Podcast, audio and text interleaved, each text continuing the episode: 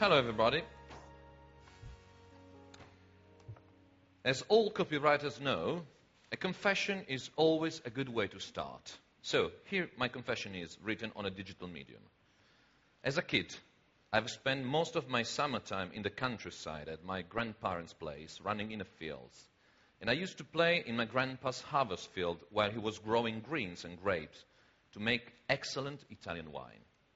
Well, it's been during one of these happy times that I had one of my most significant philosophical meetings when I met my very first artichoke.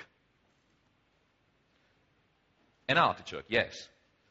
And now I'm going to ask you, in your opinion, what's been my very first thought as I came across the artichoke? Was it a, philo- a concept, an idea? No, it's been ouch. Not a thought. It's been just a feeling. It hurts my soft little hands of a kid because it's got thorns, as you see. So the artichoke was a simple, a mere presence to my senses, an immediate presence. Whereas a true thought is something mediate, is the result of a process of intellectual work. So, Hegel, the German philosopher, would say that even at its most fairest appearance, a thought is already a process. I'm trying to fake the German accent, sorry. Hume, the Scottish philosopher, would say it's a result of our sensation being conceived by our mind. So it must access our mind to become a thought. Well, our mind is not comfortable with thorns. Our senses are. That's why they are so quick and good at converting thorns into pain, an immediate, unprocessed piece of information, not a thought, not yet.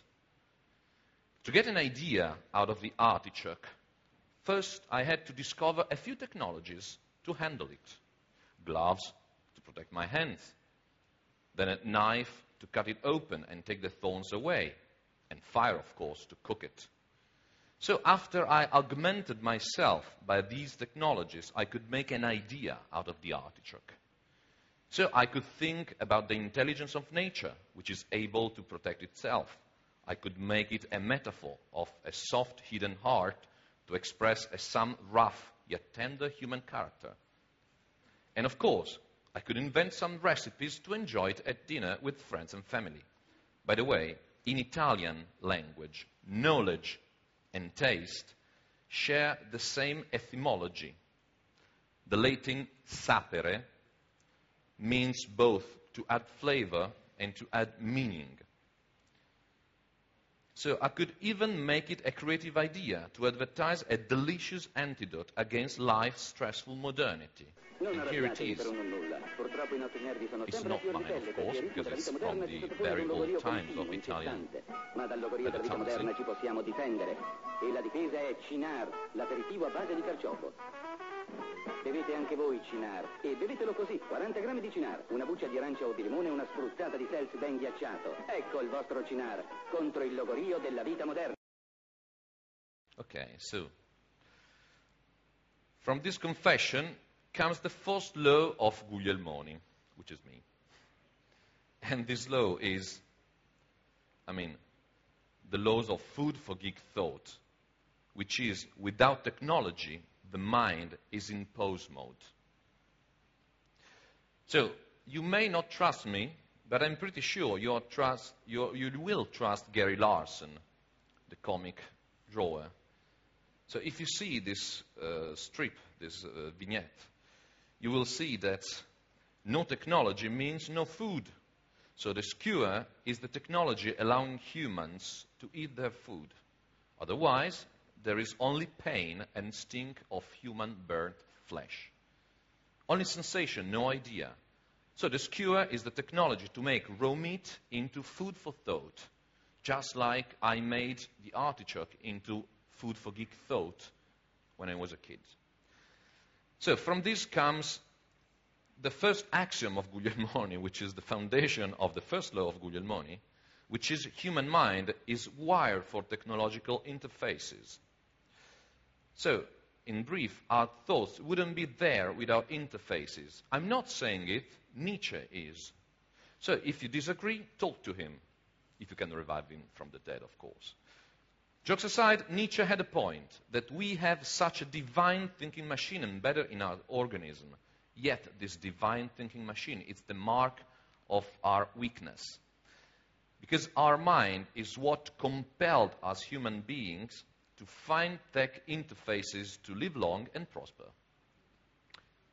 Think about it. We don't have fangs. We don't have two stomachs. And we don't have claws. So we're not very good predators, but we are very good thinkers.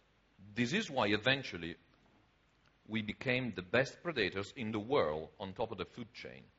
So nature didn't provide us with tools to achieve our goals. We had to design them by ourselves. That's our nature.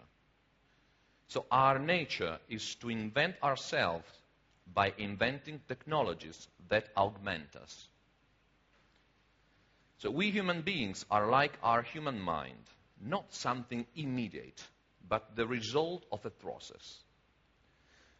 So we human beings are the only creatures in all creation to walk in two worlds. We are both inside and outside nature.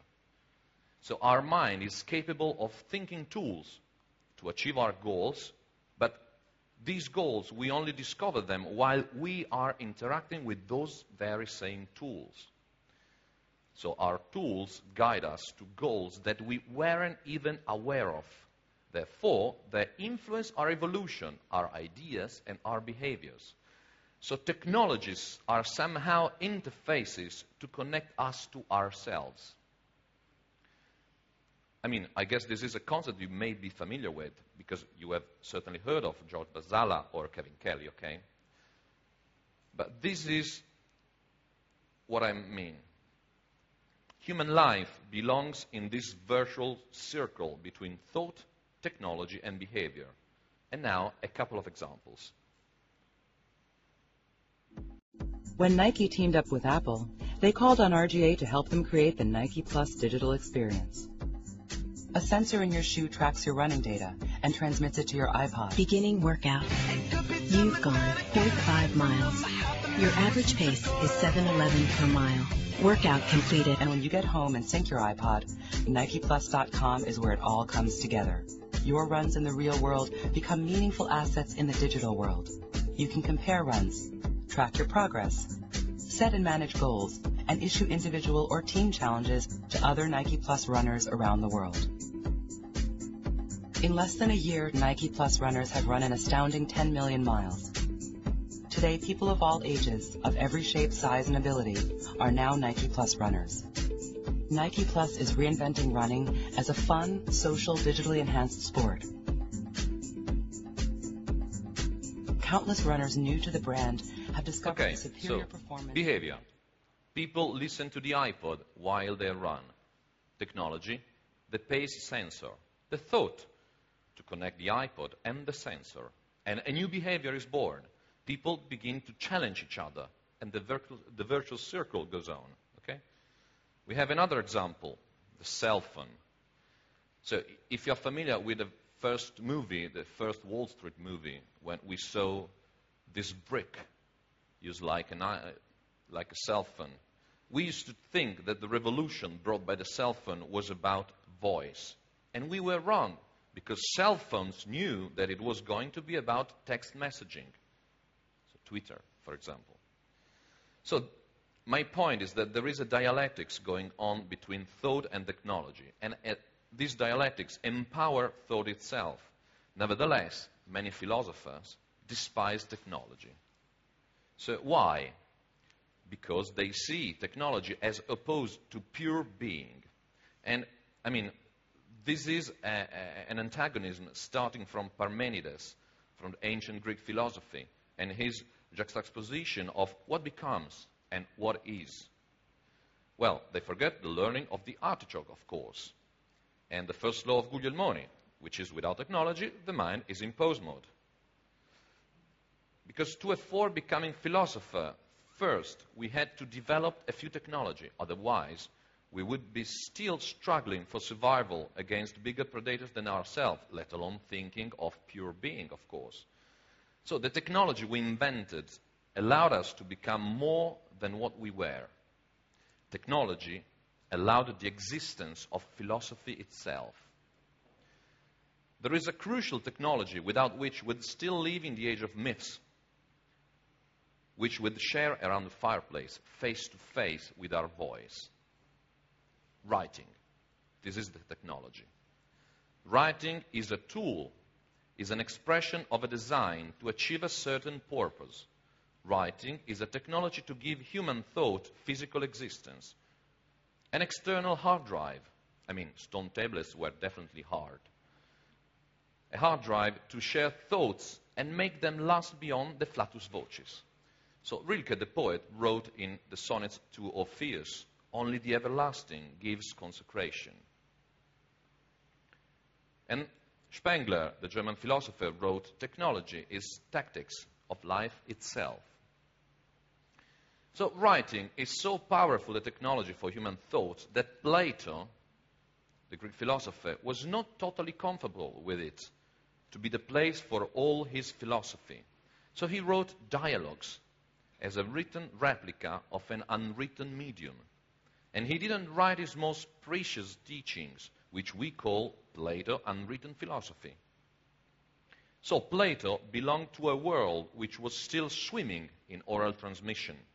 He lived in between two ages, the oral one and the written one.